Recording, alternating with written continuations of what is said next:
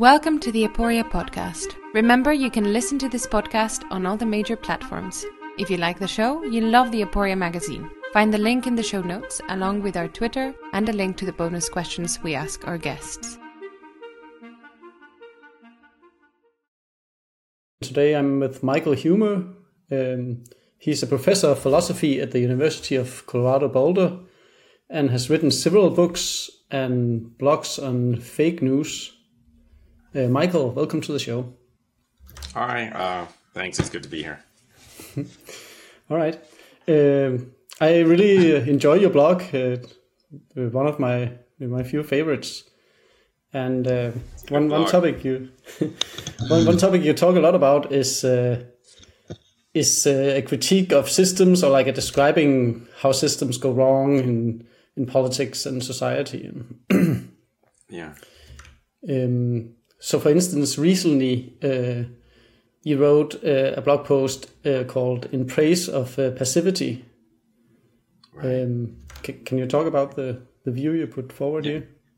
Yeah, I mean, so that was um, and it was based on an academic paper that I published that a lot of people liked.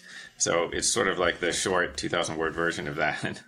and um, um, praise of passivity refers to um, kind of the opposite of political activism, right? It's uh, in praise of you know sitting back and not trying to fix society. And like, why would you not try to fix society? Well, because basically you probably don't know what you're doing. Uh, most people don't know what they're doing, and when you try to fix things and you don't know what you're doing, you usually make them worse. So, so you know, like most people have minimal knowledge. Um, uh, so in in fact, maybe even the experts have minimal knowledge, right? You know, so there's like uh, you know, like Philip Tetlock has this famous study where he had uh, political experts try to predict outcomes. Okay, now you might think that that's not the main thing that you want a political expert to do, but that is the testable thing. Okay, and if they can't get right the thing that you can test, you should not assume that they can get right the things that you can't test. Okay, so they had these people, they would predict things like is the economy going into recession, or who's going to win such and such election, or will these two countries go to war in the next year? All of these were things with a definite um, time frame, so that there was a specific time at which you would know for certain whether the prediction came true.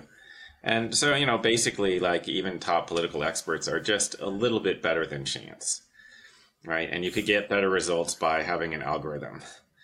And so, okay, and that's you know that's better than ordinary lay people who are basically just random guessers.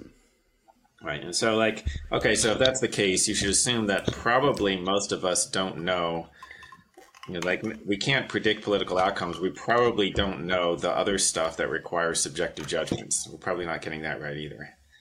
Right. And so that's probably why a lot of government policies are um, either useless or counterproductive.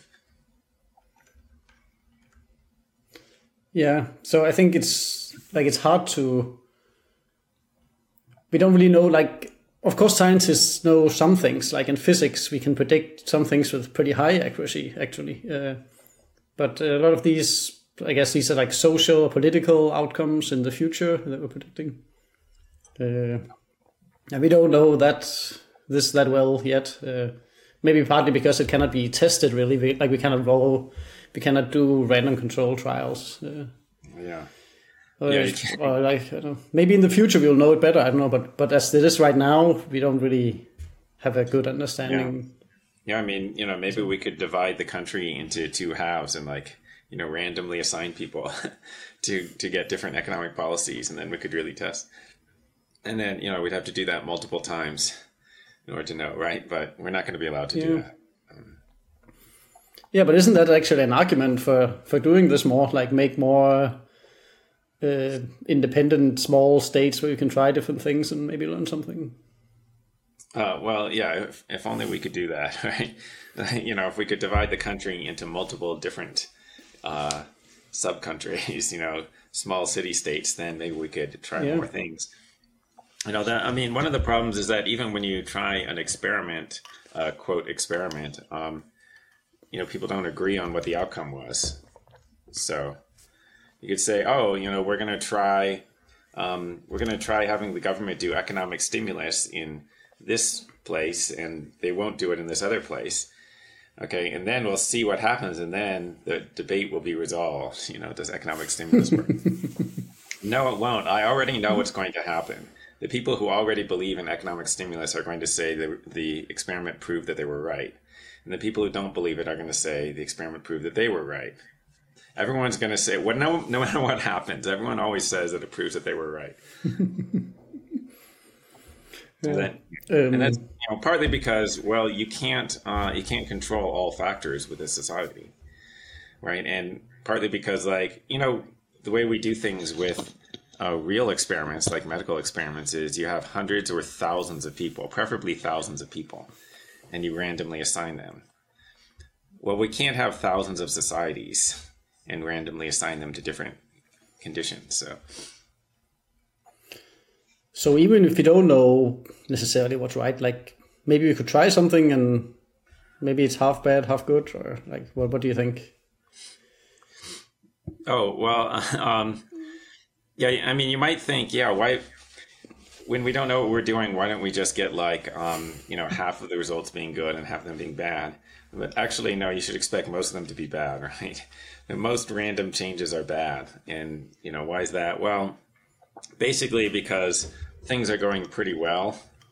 So if you're in a society where things are just going terribly, then yeah, change a bunch of stuff around. That's fine.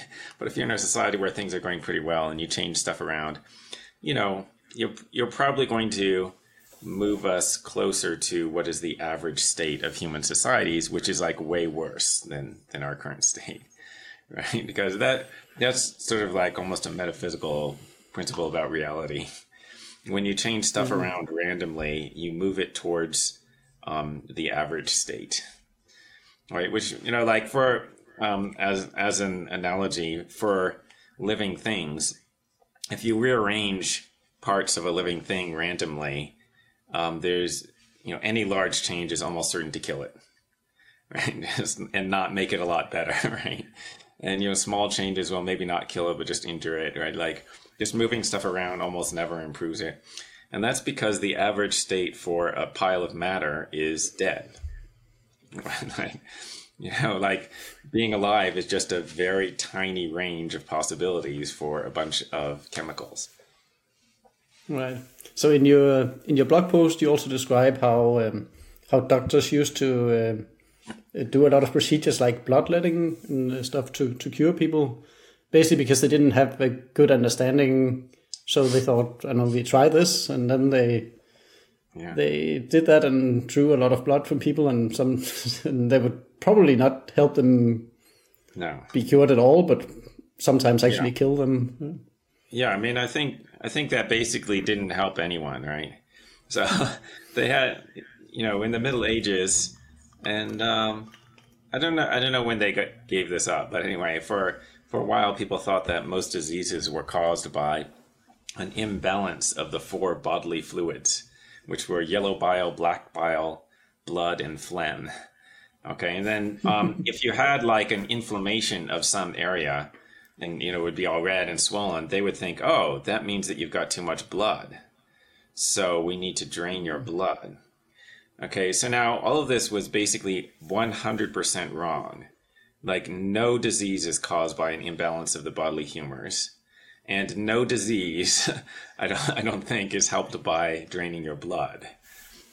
So, you know, you might think, wow, that's like really poor, poor average. How do they get it so wrong, right? Well, but the answer is that, um, you know, like almost nothing is good. Of, of the rearrangements of a human body you can make, almost 100% of them are harmful. So if you pick one to try, it's going to be harmful unless you have like really detailed knowledge. Yeah, but I mean, maybe um, maybe what they missed was the crucial uh, fifth uh, humor, um, Michael Huemer. That's right. Yeah. Right? No. yeah. A lot of people have an imbalance. They don't have enough humor. Yeah. um, yeah. So, and I mean, you you can make a case that maybe that's similar to our understanding of political systems today, right? How how bad their understanding of the the medical system was back then. Yeah. So so what should we do then? Uh, yeah, you know, like most of the time, you should leave things alone. uh, like you know, most of the time, the government should leave people alone and you know just let them do their thing, right? And you know, um,